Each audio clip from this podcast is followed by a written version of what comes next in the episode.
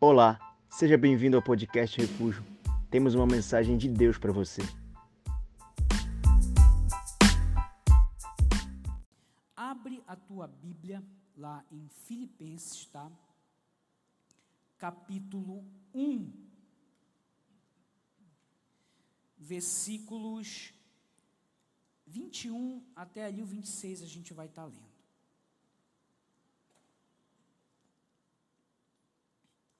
Quem achou, diga amém. Versículo 21 de Filipenses, capítulo 1. Diz assim: olha o que Paulo escreve aqui. Porque para mim o viver é Cristo e o morrer é lucro. Entretanto, se eu continuar vivendo, poderei ainda fazer algum trabalho frutífero. Assim, não sei o que eu devo escolher Estou cercado pelos dois lados, tendo o desejo de partir e estar com Cristo, o que é incomparavelmente melhor. Mas, por causa de vocês, é mais necessário que eu continue a viver. E, convencido disto, estou certo de que ficarei e permanecerei com todos vocês, para que progridam e tenham alegria na fé. Desse modo, vocês terão mais motivo para se gloriarem em Cristo Jesus por minha causa, pela minha presença de novo no meio de vocês. Amém? Pode sentar no seu lugar, querido.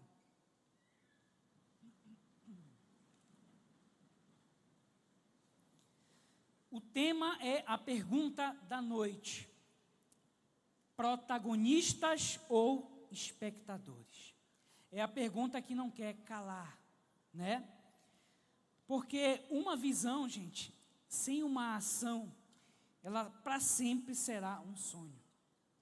E a gente não foi chamado, gente, para ser espectador, sabe, daquilo que o céu está fazendo. Para ser espectadores daquilo que Deus está fazendo. A gente foi chamado para sermos também protagonistas de histórias preciosas e maravilhosas, aonde Jesus vai ser manifestado nas nossas vidas e vai ser visto para que outras pessoas também possam ter acesso e conhecimento de que ele é o caminho, de que ele é a verdade e de que ele é a vida, né? Então não basta somente a gente ter o entendimento e o conhecimento da visão, querido. Não basta só você carregar uma gama de coisas dentro de você. Se você simplesmente fica na condição de espectador de tudo que está acontecendo. Deus quer que você se posicione e você passe a ser protagonista de histórias, que você passe a ser um instrumento nas mãos dele, né? É tudo que Deus almeja a sonhar mas que não somente sonhe, mas que você corra enquanto sonha. O importante é que você também ore, e ore mesmo, com fé e ousadia por tudo aquilo que você almeja e por tudo aquilo que você deseja vivenciar em Deus. Ore mesmo por vidas, por pessoas, pela sua casa, por tudo que o Senhor tem colocado nas tuas mãos. Ora sem cessar, como diz a palavra de Deus. Mas também busque, né? Não fique somente esperando, mas ore e também busque, né? Como diz Davi em um dos seus salmos, no Salmo, é, no capítulo 27, versículo 4, ele diz: Uma coisa eu peço ao Senhor e a buscarei.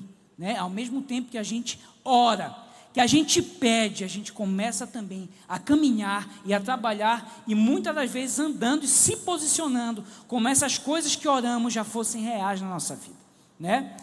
Acho interessante que quando Pedro, no meio daquela tempestade, ele, ele, e Jesus vem caminhando ali, todo mundo fica assustado, pensando que ele é um fantasma, e Jesus, e, e Pedro faz a pergunta: Jesus, se é você mesmo, permita que eu vá até aí. Fez um pedido a Jesus. Ele queria também viver aquela experiência sobrenatural. Mas ele não somente pediu, como ao mesmo tempo ele pulou daquele barco para viver as maiores experiências, uma experiência que aqueles outros que ficaram lá não vivenciaram. Jesus falou: Vem, meu irmão. Jesus está falando para você vir mergulhar essa noite em tudo aquilo que Ele tem para você. Não é somente você desejar e pedir, mas busque, caminhe, dê o primeiro passo de ousadia, que o restante das coisas o Senhor vai fazer na sua vida, eu não tenho dúvida. Sonhe, mas corra, ore, mas busque, espere, mas se mova, né?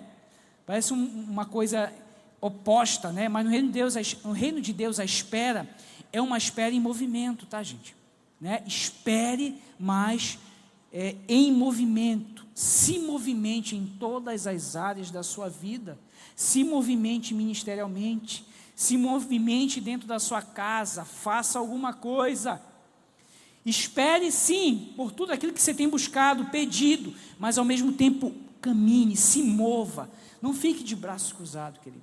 Não fique estagnado, porque Deus quer posicionamento de nós, né? Um dia Deus falou para Ezequiel: fica de pé e falarei contigo.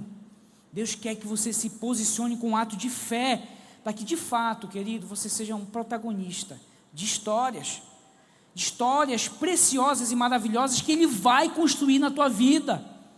E eu vou te ser bem sincero: muitos sonhos e projetos que você tanto busca e almeja já estão nas mãos de Deus, todos eles.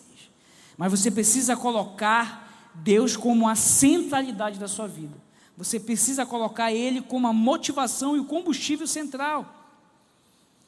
E a primeira lição que a gente tem que tirar daqui para a nossa vida, mediante esse texto, Paulo deixa bem claro ali no versículo 21 do capítulo 1 de Filipenses, ele fala: olha, viver para mim é Cristo e morrer é lucro. Ele estava ali num conflito entre viver e entre morrer, porque quando ele escreve essa carta aos Filipenses, Paulo estava preso, né? Ele estava ali praticamente esperando ali a morte, porque ele era ameaçado de morte a todo tempo, a todo momento, para que ele não pregasse o evangelho. E ele chegou ao seguinte conceito: olha, viver é Cristo. Ele resumiu a vida em Cristo. Ou seja, se eu não conheço a Cristo como de fato eu preciso conhecer, eu ainda não descobri de fato o que, que é vida e o que, que é viver. E ele fala: depois que você conhece a Cristo, a morte passa a ser lucro, porque ela não é o fim. Ela é uma carruagem de fogo que vai te levar o mais rápido para a presença desse Deus precioso. Isso que é a morte na perspectiva cristã e na perspectiva da fé. Viver é Cristo e a morte é lucro. E ele entra nesse grande conflito, mas ele falou: peraí. Eu sei que tem muita gente, às vezes, que passa por tanta coisa na vida, meu irmão, que algumas não sabem lidar com certas frustrações. E acabam saindo da posição de protagonistas de uma história e se contentando a ser um, um, espectador na vida das outras pessoas do que Deus está fazendo, e achando que Deus não pode fazer na vida do cara, achando que Deus não pode fazer na sua vida. É um dos maiores erros que a gente comete. Tem pessoas tão frustradas hoje em dia e adoecidas emocionalmente por diversas situações que aconteceram ao longo da caminhada, que desejam a morte, desejam não viver mais, porque talvez não alcançaram êxito talvez não alcançaram seus objetivos, talvez aquilo, aquilo que elas desejaram ser, acabaram não conseguindo, ou falharam no meio da caminhada da vida, no meio do processo, e elas acabam desistindo da vida. E Paulo começa a entrar no seguinte conflito: peraí, mas se eu viver, eu posso ser mais frutífero. Se eu continuar vivo, estando com essas pessoas aqui, eu sei que estar com Cristo é preterivelmente melhor. Não tem como comparar. Estar com Cristo é melhor. Se eu morrer, eu vou para Ele direto. Mas eu vivendo com essa presença de Deus, esse conhecimento de que Ele é o caminho, a verdade e a vida, eu posso ser mais frutífero e mais eficaz, não somente na minha própria vida, mas na vida de pessoas que precisam conhecer a verdade, na vida de pessoas que precisam ter um encontro real com Ele. Então, às vezes, o desejo da morte, logo de cara, é um desejo muito egoísta. Porque você vivendo, você pode ser muito mais frutífero e muito mais produtivo. Mas você precisa entender que viver é Cristo. Se você não entender que viver é Cristo, você não vai ter dimensão e não vai saber aproveitar tudo aquilo que você tem nas suas mãos, que como você está na sua perspectiva pessoal e humana, você não consegue valorizar certas coisas, né? Você acaba negligenciando. Mas quando você entra na perspectiva da fé, na perspectiva de Cristo, você consegue é, ver de forma mais detalhada quantas coisas preciosas você já tem na mão, meu amigo. Coisas que muitas pessoas queriam ter e não têm. E ainda assim mantém a fé e a firmeza, talvez mais do que você. Então, a primeira lição que eu vou tirar daqui, dentro desse contexto, é que você precisa entender uma coisa: que palavras o vento leva, mas o testemunho ele arrasta. Tudo que Deus quer de você não é só que você seja um falante das coisas da vida, um falante das experiências. Ele não quer só que você fale, fale e fale e conheça e conheça, mas ele quer que você dê o testemunho real, na prática, de, do poder de Deus e do que ele pode fazer na sua vida, né? Então, palavras o vento leva, mas o testemunho ele arrasta. Exemplo: Paulo seguiu os exemplos de Jesus no quesito intensidade no reino de Deus. Para a gente querer ser um protagonista, a gente precisa ter intensidade nas coisas de Deus. Às vezes a gente começa até bem, mas no meio da caminhada a gente para. Às vezes a gente começa até com uma intensidade boa, mas alguma coisa acontece, aí eu já tiro o pé, eu já paro eu já retrocedo. Paulo seguiu à risca os exemplos de Jesus no quesito intensidade, meu irmão, no reino de Deus. Para ele viver a Cristo, morte era lucro. E tem gente, eu vou ser bem sério, tem gente que não vive. Tem gente que não aproveita a vida da maneira como tem que ser aproveitada, só está existindo. E uma vida mal utilizada, vou ser bem sincero, uma vida mal utilizada não precisa nem a pessoa desejar a morte, ela já está morta, porque ela está apenas existindo. Quando você pega essa preciosidade que é a vida, você não tem noção, cara, e você vive da maneira saudável e preciosa, na mesma conduta de fé de Paulo, Cristo, você vai descobrir o valor e a preciosidade das coisas que está na sua mão. Uma vida mal utilizada, ela já é a morte, meu irmão. Já é. Porque você não consegue perceber o valor de cada coisa que acontece na tua vida. Seja, seja ruim, seja desafiadora, tudo precisa gerar dentro de você um crescimento. Tudo precisa gerar dentro de você um aprendizado, né? Ou seja, vivendo, gente, vivendo de fato, você tomando a decisão de viver você tem a possibilidade maior de levar pessoas à vida e frutificar. E desejar a morte antes da morte chegar, a morte natural, gente, é uma atitude muito egoísta. Você já parou para pensar que a tua morte, quanto ia entristecer muitas pessoas que de fato amam você, querem o seu bem? Eu não digo, gente, só a morte física, que um dia vai acontecer na vida de todo mundo. Mas a morte espiritual, tem gente que está morto espiritualmente, parado, estagnado. Você não entendeu que atrás de você existe uma multidão de pessoas que precisam ter os seus sonhos ressuscitados? Uma multidão de pessoas que eu não tenho acesso, mas que você tem conhecimento, tem acesso, pessoas que fazem parte do teu ciclo de comunicação e relacionamento diário, eu digo dentro de casa, ambiente familiar, trabalho. Deus quer usar a sua vida. Ele quer fazer de você um testemunho, um testemunho real do poder dele. Você não tem noção de quando você se posicionar para isso. O que, que vai acontecer, meu irmão, na tua vida? As pessoas vão passar a sonhar, vão passar a acreditar. Elas vão passar a dizer: nossa, é possível mudança, é possível transformação, é possível, de fato, a minha vida mudar, porque mudou na vida desse camarada mudou na vida dessa pessoa. E a pessoa te conheceu como tu eras antes, e você hoje se posicionou. É importante você tomar essa decisão. Né? Então você toma a decisão, não, eu quero viver, e viver intensamente, porque Cristo veio para nos dar vida, e vida em abundância. Então, a gente vivendo, a gente glorifica mais a Deus. Aqueles que conhecem a Cristo, nossa, se antes a pessoa tinha é, desejo de morte, sabe? Ela passa a querer ter desejo de viver mais. Nossa, eu preciso viver mais, porque eu vivendo eu sou mais frutífero. Eu preciso viver mais, porque eu vivendo eu posso ajudar mais pessoas. Eu preciso viver mais, porque eu vivendo eu posso estender a mão para mais pessoas. Eu preciso viver mais, porque vivendo eu sou útil. Paulo foi servo, Paulo foi líder, Paulo foi simples, Paulo foi firme, Paulo foi radical e Paulo também foi presente na vida das pessoas. A gente precisa tomar uma decisão de intensidade, querido.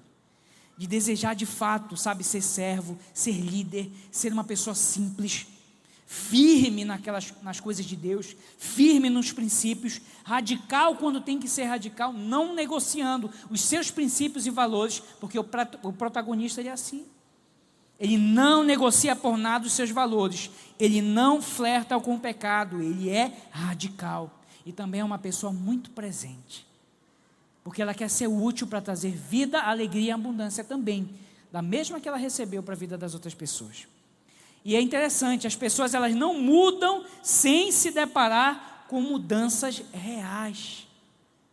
As pessoas não vão mudar, não é palavras que vão mudar, simplesmente palavras e palavras que vão mudar a vida das pessoas, mas é a palavra em conjunto com as nossas ações.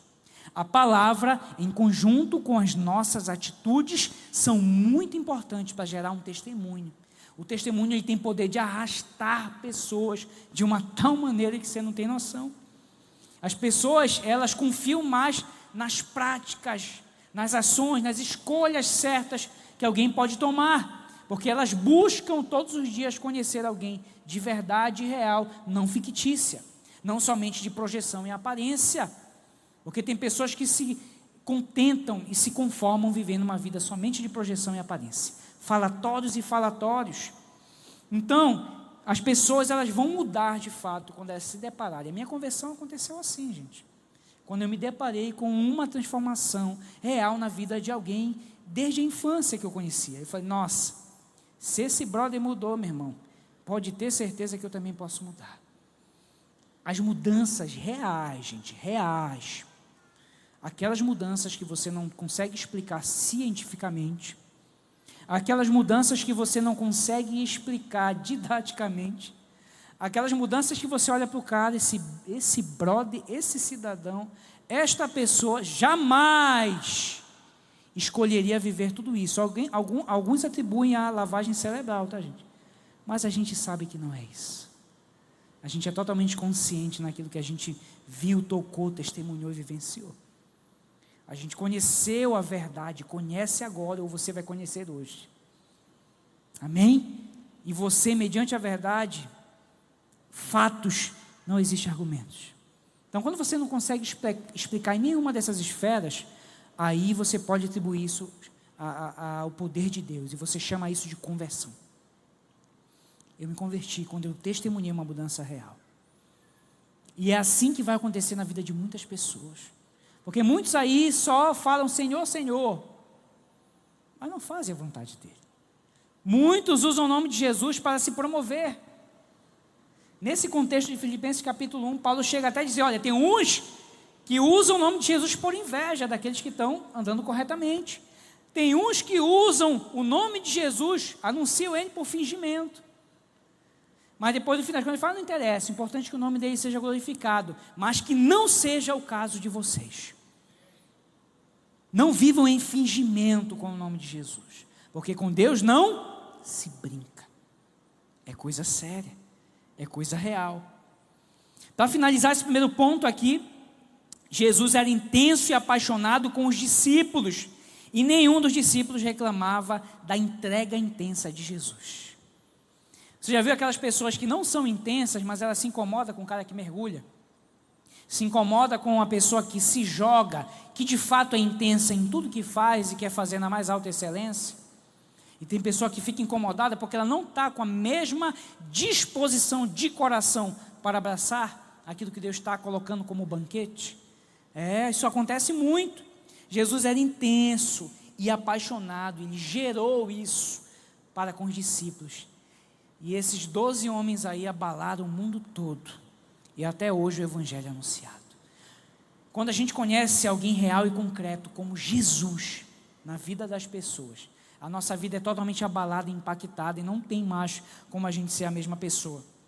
E uma coisa interessante: nenhum discípulo reclamava dessa intensidade, porque era contagiante, meu irmão. Contagiante. E eu sei que a gente vive muito isso nas nossas células, eu sei que a gente vive muito isso nas nossas redes, eu não tenho dúvida do tempo precioso que a Refúgio ela tem vivido. É um tempo diferenciado, né?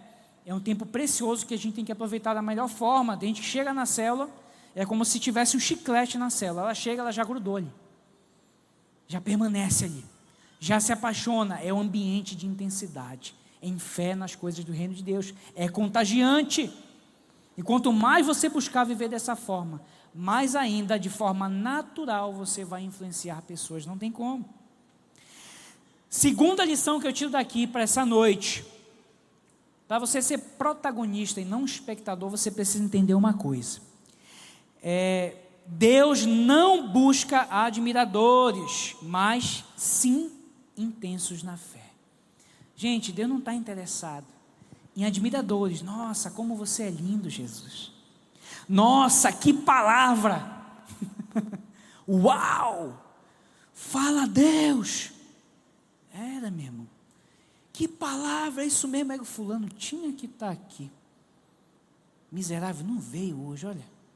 Desgraçado, era para ele essa mensagem. Você já viu isso acontecer, né? Às vezes a gente se depara com pessoas que são assim, elas estão admirando e apreciando. É para o outro. Eu já sei, não é para mim. Eu, eu sempre determinei uma coisa na minha vida: toda palavra é para mim, acabou. Seja quem quer que seja que esteja pregando a palavra, é, é para mim, acabou, me quebra. Porque todos os dias eu preciso ficar vigilante diante da presença de Deus. Porque a palavra de Deus fala: você que está de pé, cuide para que não caia. Ele não falou assim para aquele que está de pé, ele não bateu palma. É, você está arrebentando, você está de pé. Vou bater palma para você, meu amigão, você está de pé. Você é o cara. Não, ele falou: você está de pé, Cuide para você não cair. Vigilância, meu amigão. Firmeza. Tem pessoas que são assim na caminhada, admiradoras dos feitos de Deus. Todo mundo está vivendo tudo, ela não está vivendo nada e nem se dispõe a viver. Mas ela reconhece, ela elogia, ela aplaude, ela dá o glória a Deus. Ela fala: Nossa, líder, como Deus te usou. Nossa, pastor, mensagem fora de série, olha, meu Pai Celestial, hein? Perdi o fôlego aqui. Aí tu vai olhar para a vida do cara, o cara não mudou. Não aplicou um terço, talvez, da mensagem na vida dele. Mas espera aí, não era firme a mensagem? Não foi digna de um glória a Deus a mensagem? O que, que aconteceu com o pós-culto, o pós-palavra, o pós-recebimento? A gente pensa às vezes que o avivamento é isso que acontece aqui na frente. Isso aqui é lindo, gente, é maravilhoso o que acontece aqui. Mas não é o avivamento ainda, gente. O avivamento não é simplesmente o choro e o derramar, isso aqui é o mover de Deus. Isso é maravilhoso. Mas o avivamento é a resposta que nós vamos dar para aquilo que nós estamos recebendo. Aí você pode chamar isso de avivamento. Se você vê um cara que era mau caráter, e ele já não é mais, opa, esse cara foi avivado em Deus. Se você vê pessoas que eram mentirosas, que, meu Deus, contavam cada história, e você vê essa pessoa parar de mentir, aí sim você pode dizer: nossa, isso é avivamento. Se você vê pessoas que mudaram a sua vida, a sua conduta, a sua mentalidade de uma forma inexplicável, de que isso é avivamento. Isso é poder de Deus, né? Eu vi uma vez uma história tão mentirosa que um cara, então que a gente tem que receber e conversar, ouvir as pessoas, né? Mas tem gente que conta cada história, né? Aí tu só dá um amém querido, né? Amém, querido, né? Um brother estava em alta velocidade numa moto mil cilindradas. BR 316.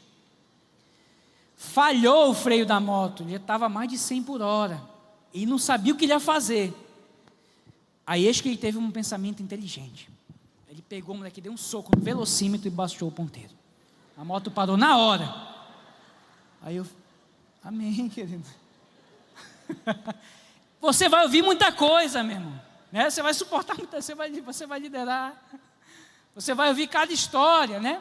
Mas se você vê que esse cara parou com essa loucura, amém, isso é avivamento. Deus está fazendo na vida dele, Deus está fazendo mover, né? Então, você vê mudança na vida das pessoas, isso é avivamento. Pessoas que saíram do, daquela posição de admiradores para serem protagonistas de uma história real. Glória a Deus, isso é avivamento. Entenda uma coisa: a admiração sem decisão e escolha não transmite confiança. Então, a gente não se empolga com elogios, a gente não se empolga com simplesmente estamos juntos. É vivência, é prática, são escolhas que chamam muito a nossa atenção. É a metanoia, ou seja, a mudança de mentalidade. Isso chama demais a nossa atenção e a atenção de Jesus, porque ele não vê como homem vê, ele não vê o externo, ele vê o interior das pessoas. Ele sabe as motivações e o que está acontecendo aí nessa cabecinha, nesse exato momento e nesse coração. Ele sabe tudo. Então, admiração sem decisão não vai transmitir confiança para ninguém. Tem gente que se acostuma a dizer: "Ah, é tão lindo vê-los servindo. Me sinto tão, me sinto tão útil sendo servido". Não cai nessa, mito. Pois a utilidade só pode ser encontrada quando me permito ser instrumento nas mãos de Deus. A utilidade ela só vai ser encontrada não é você sendo servido, meu amigão, mas você servindo, ou seja, você sendo um instrumento nas mãos de Deus. Você vai ver que é muito maravilhoso a utilidade. Quando eu descobri que eu era útil, quando, quando eu descobri que Deus poderia me usar para coisas maiores, nossa, é maravilhoso. Se você for me perguntar qual é a maior experiência que eu já vivi na minha vida, eu vou te dizer muitas, mas eu vou te dizer uma que eu gosto de viver e buscar viver sempre, é ser usado por Deus. É quando você sai do, do controle do volante e ele assume você, nossa, como eu falei isso, como eu pensei isso, como eu tive essa atitude correta no momento certo. É a presença de Deus assumindo o controle da sua vida. Né? É algo precioso. É a melhor experiência é você ser usado, você ser instrumento nas mãos de Deus. Isso é muito lindo. Então, você achando que você está arrebentando só sendo servido. A palavra de Deus fala que é melhor dar do que receber. É melhor servir do que ser servido. Porque aí você encontra utilidade, você passa a ser um instrumento onde Deus vai utilizar. Vou pegar um exemplo bem prático aqui na palavra de Deus, Atos capítulo 5, versículo 12 e 13. Eu vou mostrar para vocês um grupo de admiradores na palavra de Deus, que eu achei engraçado o que aconteceu aqui. E é exatamente o que a gente vive em muitos lugares, em muitas igrejas, a gente vive no tempo atual, é isso. A gente vai encontrar com muitos admiradores, mas poucos aqueles que vão ter a decisão e a escolha de viver aquilo que estão dizendo admirar. Porque Deus não está procurando só admiradores, mas aqueles que querem viver os seus planos, os seus sonhos e as suas promessas. Quem está disposto a viver isso? Em nome de Jesus, versículo 12, Atos capítulo 5, versículo 12. Olha o que diz aí. Muitos sinais e prodígios eram feitos entre o povo, pelas mãos dos apóstolos, e todos costumavam se reunir de comum acordo no pórtico de Salomão. Mas, olha o mais aí, a conjunção, meu irmão, a adversativa. Meu Deus do céu, vamos ver o que vai acontecer depois desse mais, né? Dos restantes, ninguém ousava juntar-se a eles. Porém, olha aí de novo, meu Deus, o povo tinha grande admiração por eles. olha, sinais, prodígios, maravilhas eram feitos no meio dos apóstolos, pela pelas mãos deles, e o povo todo via e testemunhava, meu irmão, curas, libertações, poder de Deus. Estou testemunhando, estou vendo, é real, é concreto. Ninguém vai me enganar mais. Mas espera aí, isso já não é o suficiente para o cara mudar a vida dele de uma vez por todas? Não, não é o suficiente. Sabe por quê? Porque você precisa tomar uma decisão diante daquilo. Deus pode operar os seus maiores milagres, meu irmão, na tua vida agora. E você também pode testemunhar os maiores milagres de Deus hoje. Mas se você não tomar uma decisão diante dele, a sua vida vai continuar da mesma forma. E outra coisa, os milagres que Deus opera também não te fazem fiel a ele, tá? Vou logo te falar. Porque que nem aquela canção do Morada, quem te viu multiplicar o pão perdeu a fome. Quem te viu, né, morreu naquela cruz, perdeu a fé. Ou seja, felizes são aqueles que não viram, mas te amam e continuam exercendo fé. Aquele povo que viu grandes feitos lá, meu irmão, coluna de fogo à noite para aquecer aquele povo de Israel na saída do Egito, nuvem de dia para proteger daquele sol escaldante, roupas que não se consumiam, sandálias que não se desgastavam. E aquele povo ainda assim foi infiel, reclamão. Aí eu já entendo que milagres e prodígios e sinais não me fazem fiel a Ele. O que me fazem fiel é aqui, é, fiel é aqui dentro. Uma decisão que eu vou tomar. De viver tudo isso então, aqui acontece sinais, prodígios e maravilhas feitas. Só que o restante, ninguém ousava juntar-se a eles. Mas, porém, o povo tinha grande admiração por eles. A admiração estava lá. Estava tudo certo. Mas eles não se juntavam com aqueles caras, não. Não andavam. Eu fui entender um pouco esse contexto aqui, eu voltei no, no início do capítulo 5. Aí você vê que acontece uma situação pesada. Ananias e Safira morrem ali. Mentiram para o Espírito Santo. O cara que vive de mentira, ele vai morrer alguma hora, não tem jeito. O mentiroso vai morrer uma hora, é, meu. Ananias e sua filha mentiram para o Espírito Santo em uma igreja avivada, isso é inaceitável. É morte na certa.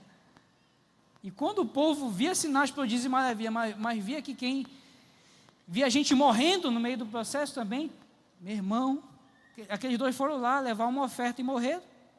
Não vou me meter aí mesmo. Tem gente que é assim.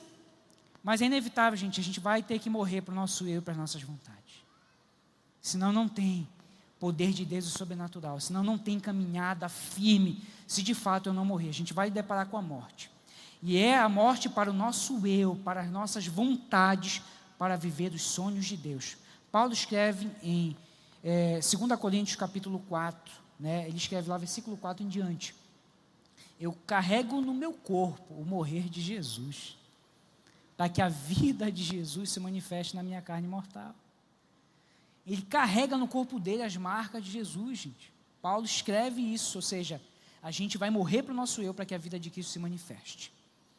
Então, chega de ser somente admiradores, vamos ser protagonistas de uma história. Paulo decidiu, não, eu vou viver mais, porque eu quero ser um protagonista. Olha, eu vou estar com vocês, incentivando, ajudando, orando com vocês para que vocês se gloriem, gloriem em Cristo pela minha vida. Eu vou estar aqui junto de vocês, incentivando. A gente vai até o final. Terceira lição, para caminhar para o final: viva intensamente, cuide de sua casa, da sua família, da sua vida espiritual para a glória de Deus. Os conselhos que eu te dou aqui nessa terceira lição: viva intensamente, cuide da sua casa, da sua família, da sua vida espiritual para a glória de Deus. Intensidade, paixão em tudo que você fizer. Olha uma coisa que eu tenho com a minha esposa. Você vai até achar graça. Tem dias que está tão corrido que eu não dou um beijo nessa mulher. Sai cedo, vai trabalhar, deixa a filha na escola, deixa ela no trabalho, já sai para a correria. Aí quando eu me toco que eu vou buscar, eu falei, amor, sabe um detalhe? Eu não te beijei hoje, mulher. Vem cá. E dou-lhe mesmo. Beijão. Porque a gente tem que viver intensamente, né? Cada dia como se fosse o último. Eu estou falando em todos os sentidos, gente. Você tem que viver intensamente com tudo que você tem nas suas mãos diariamente. Eu tenho que viver intensamente com a minha família. Aproveitar ao máximo isso. Eu dei um beijão na minha esposa e falei: hoje tem que viver intensamente, aproveitar cada dia. Né? Você tem, isso mostra sobre viver de forma apaixonada todos os dias, pelo reino e pela sua vontade. Viver intensamente, gente, não tem a ver com os meus desejos em si, com o meu eu, mas tem a ver com transbordar na vida das outras pessoas. Amar o próximo como a você mesmo. É você transbordando o amor de Deus na vida das outras pessoas. Viver intensamente é agregar valor na vida de alguém. É importante lembrar que ser intenso no reino de Deus é permitir-se passar por processos a gente pensa às vezes, é uma confusão que dá na cabeça do ser humano, é o seguinte: a gente pensa que só viver intensamente é só fazer as coisas e está tudo certo. Mas se eu só fazer as coisas sem respeitar o processo que tem que acontecer na minha vida, eu já vou estar pecando e falhando. Então é importante lembrar que ser intenso no reino de Deus é permitir-se passar pelos processos, é ser tratado quando necessário, é não se ofender com as correções.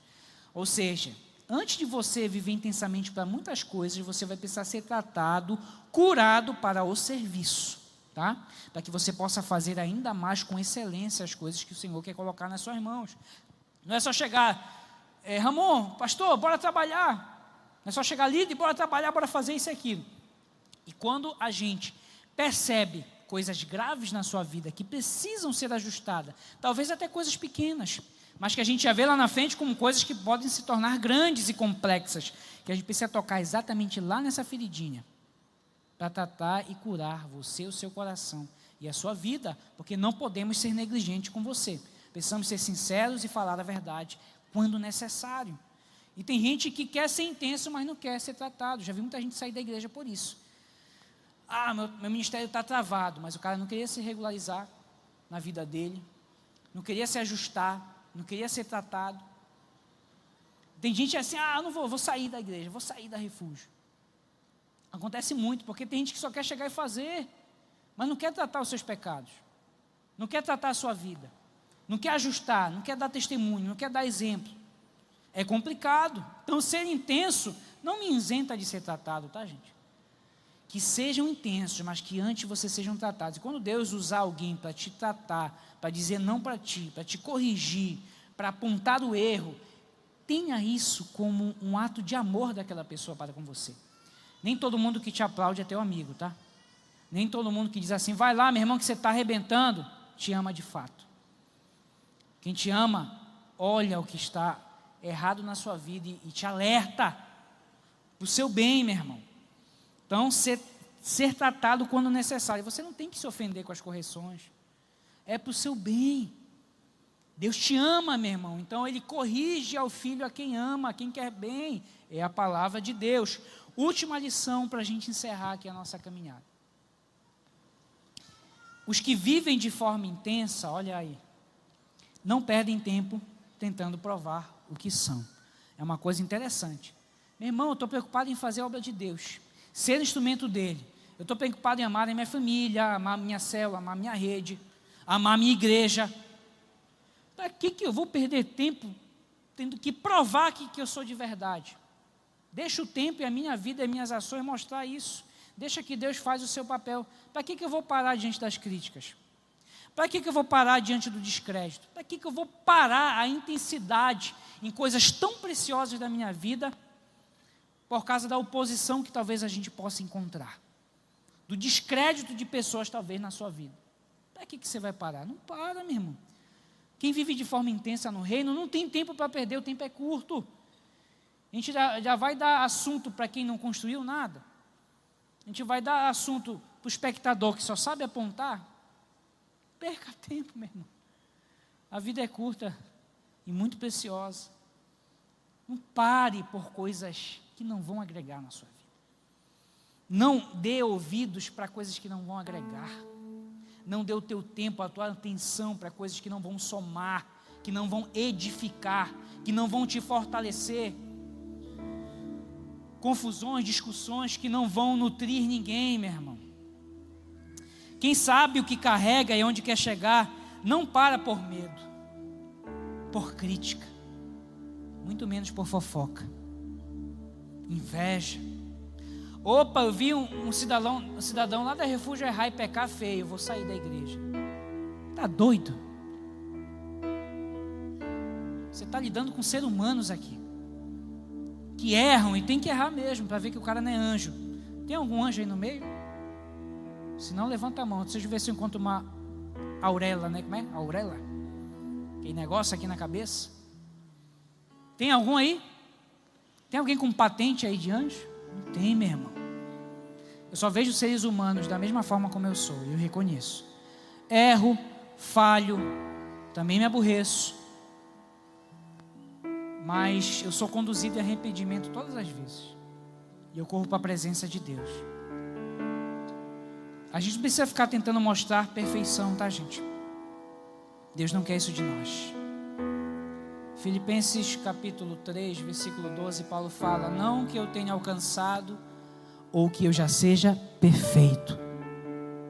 Sei que não alcancei a perfeição, mas uma coisa eu faço, esquecendo-me das coisas que para trás ficam, e eu avanço para as coisas que estão adiante de mim.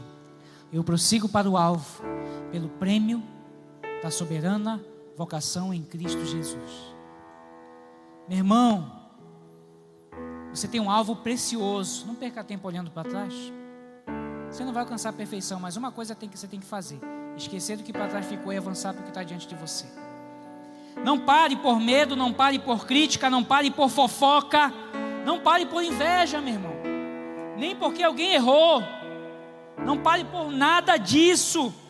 Porque a gente tem que entender uma coisa: eu preciso assumir as minhas responsabilidades em Deus, as quais são individuais, tá, gente? Não adianta terceirizar, foi por causa de Fulano, foi por causa de Ciclano. Não vai ter essa conversa com Deus, gente. Eu relutei muito nisso inicialmente, eu bati nessa tecla muito, mas eu me quebrei todas as vezes. Sabe o que é? Eu vou viver a minha vida com Deus, acabou. Dá honra a quem é digno de honra, meu irmão e caminhar firmemente, porque as minhas responsabilidades eu vou ter que assumir diante de Deus, eu não vou ter que terceirizar elas. Não adianta, você não vai poder passar, transferir em hipótese alguma as suas responsabilidades. Não existe isso. Jeremias 17, versículo 10 fala que Deus sonda o nosso coração. Ele esquadrinha esse coração ele sabe as nossas intenções para dar a cada um segundo o fruto das suas ações, segundo os seus caminhos. Ninguém vai escapar da responsabilidade. Por isso que a igreja pega, prega nos últimos tempos hum, com mais força a autorresponsabilidade. Porque a gente não vai fugir disso. Não vai fugir disso. Você é responsável pelas suas ações e pelas suas escolhas. Então temos que assumir a nossa responsabilidade. Você não vai terceirizar. Não sejamos covardes. Pois eu vou te ser bem sincero: se você decidir sair hoje, o problema só vai mudar de endereço. Tem gente que desiste da sua família porque não consegue superar problemas. Tem gente que desiste do seu trabalho porque não consegue enfrentar problemas. E a oposição no ambiente. Tem gente que desiste da sua igreja, da sua célula, da sua rede, porque não sabe lidar com problemas. Tem gente que desiste de sonhos porque não sabe lidar com problemas. Eu vou te falar uma grande verdade. Você pode sair daqui, você pode sair do seu trabalho, você pode largar qualquer coisa que você vê como um problema para você, uma oposição. Ir para qualquer lugar, até do outro lado do universo. O problema só muda de endereço. Se ele não for enfrentado, ele sempre vai estar à porta. Se ele não for encarado da maneira como se deve encarar, sempre o problema vai estar presente na sua vida. Mas espera aí, mas se o problema for eu mesmo. Ai, o negócio é mais estreito. Se o problema for você, aí você vai ter que tratar esse problema. E o primeiro passo é reconhecer este problema. E quando eu mesmo sou o problema, não adianta tu ir para China, para Europa, para qualquer lugar, o problema vai estar lá. Entenda uma coisa também, Deus ele não trata com as com vítimas. Deus trata com arrependidos. Temos arrependidos aqui essa noite? Deus vai tratar com essas pessoas, tá? Você se lembra quando Jesus encontra com um paralítico no tanque de Betesda?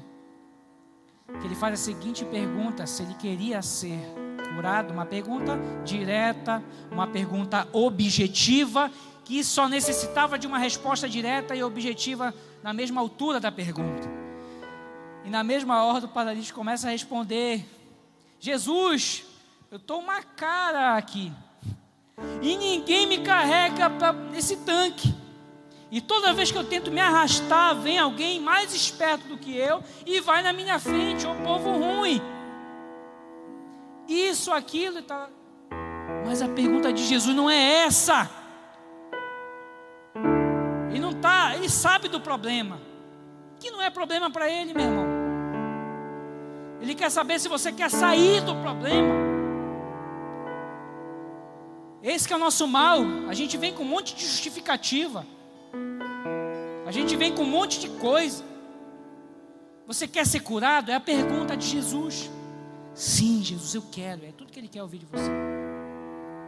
Não quer saber de ciclano, de beltrano, de não sei o quê. Ele quer mudar a tua história agora. Ele quer uma resposta direta, objetiva. Ele não trata com vítimas. Ele trata com pessoas arrependidas. E Ele muda a história dessas pessoas que se arrependem. Então, muito cuidado, querido.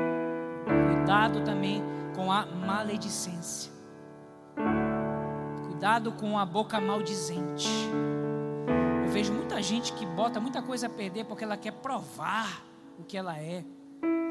Ou ela quer dar a última palavra em tudo. Ela quer justificar tudo.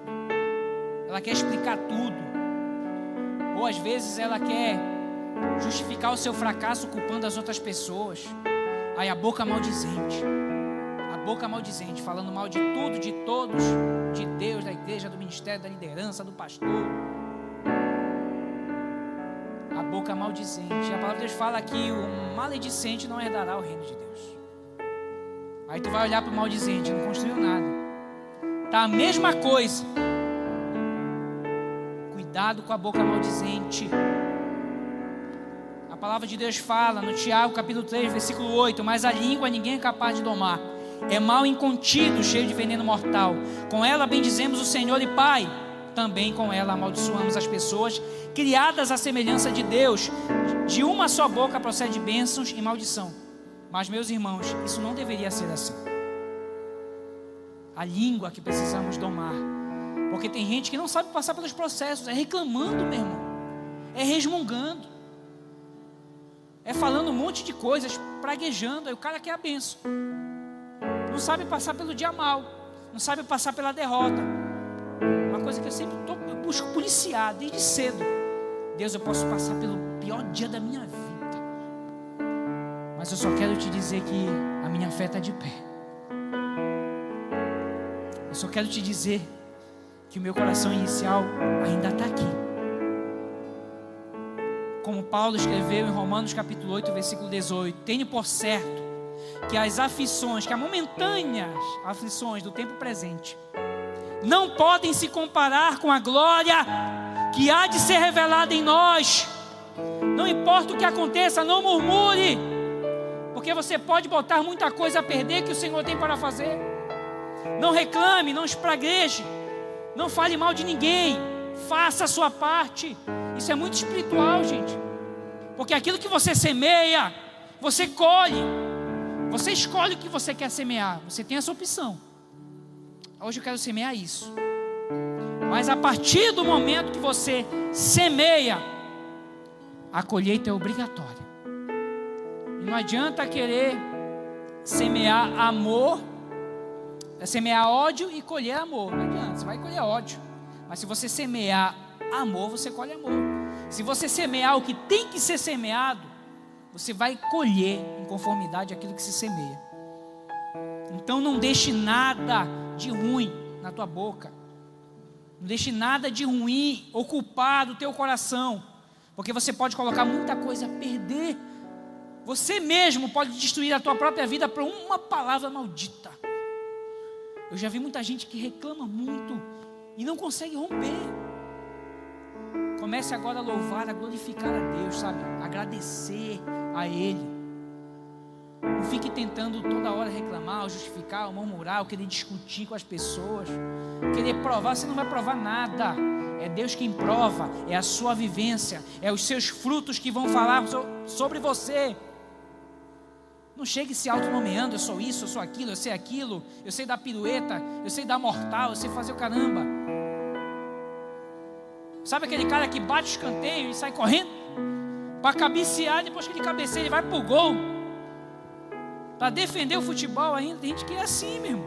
Que quer ser assim para tudo. Muita calma, meu irmão. Aprenda a viver uma coisa de cada vez. Aprenda a viver do processo. Fique de pé no seu lugar.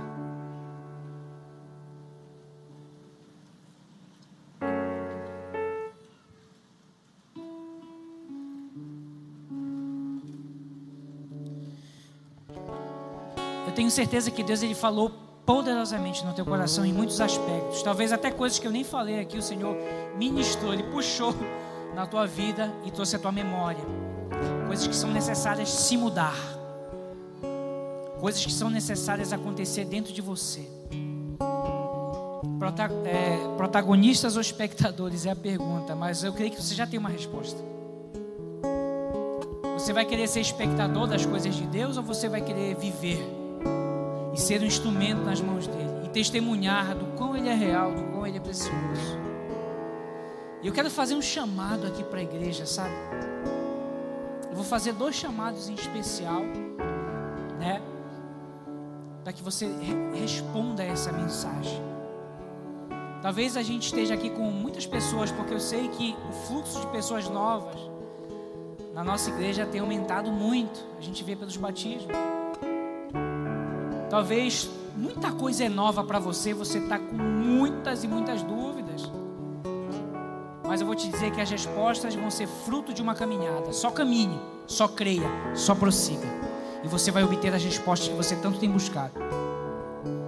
O primeiro chamado que eu quero fazer em especial Talvez se você não consiga vir, vir sozinho, alguém vai te trazer até aqui. Talvez as pessoas que estejam pela primeira vez aqui na igreja hoje, que nunca, nunca, nunca aceitaram a Jesus Cristo como seu único e suficiente Salvador. Mas hoje, mediante essa palavra, mediante essa chamada de Deus para você, você vai tomar essa decisão pessoal de aceitar Jesus como seu único e suficiente Salvador e ter a sua vida mudada. Você vai demonstrar publicamente hoje que você o ama e você o quer. Você vai demonstrar publicamente que você tentou a vida inteira viver com as suas próprias forças, fazer tudo do seu jeito, mas em muitas das vezes você quebrou a sua cara. E hoje você quer confiar de fato naquele que sempre, sempre te chamou e te amou e usou pessoas para te trazer até esse lugar, para você chegar até aqui. Se você entende, crê e quer aceitar o Senhor como seu único e suficiente Salvador, levante sua mão inicialmente, bem alto.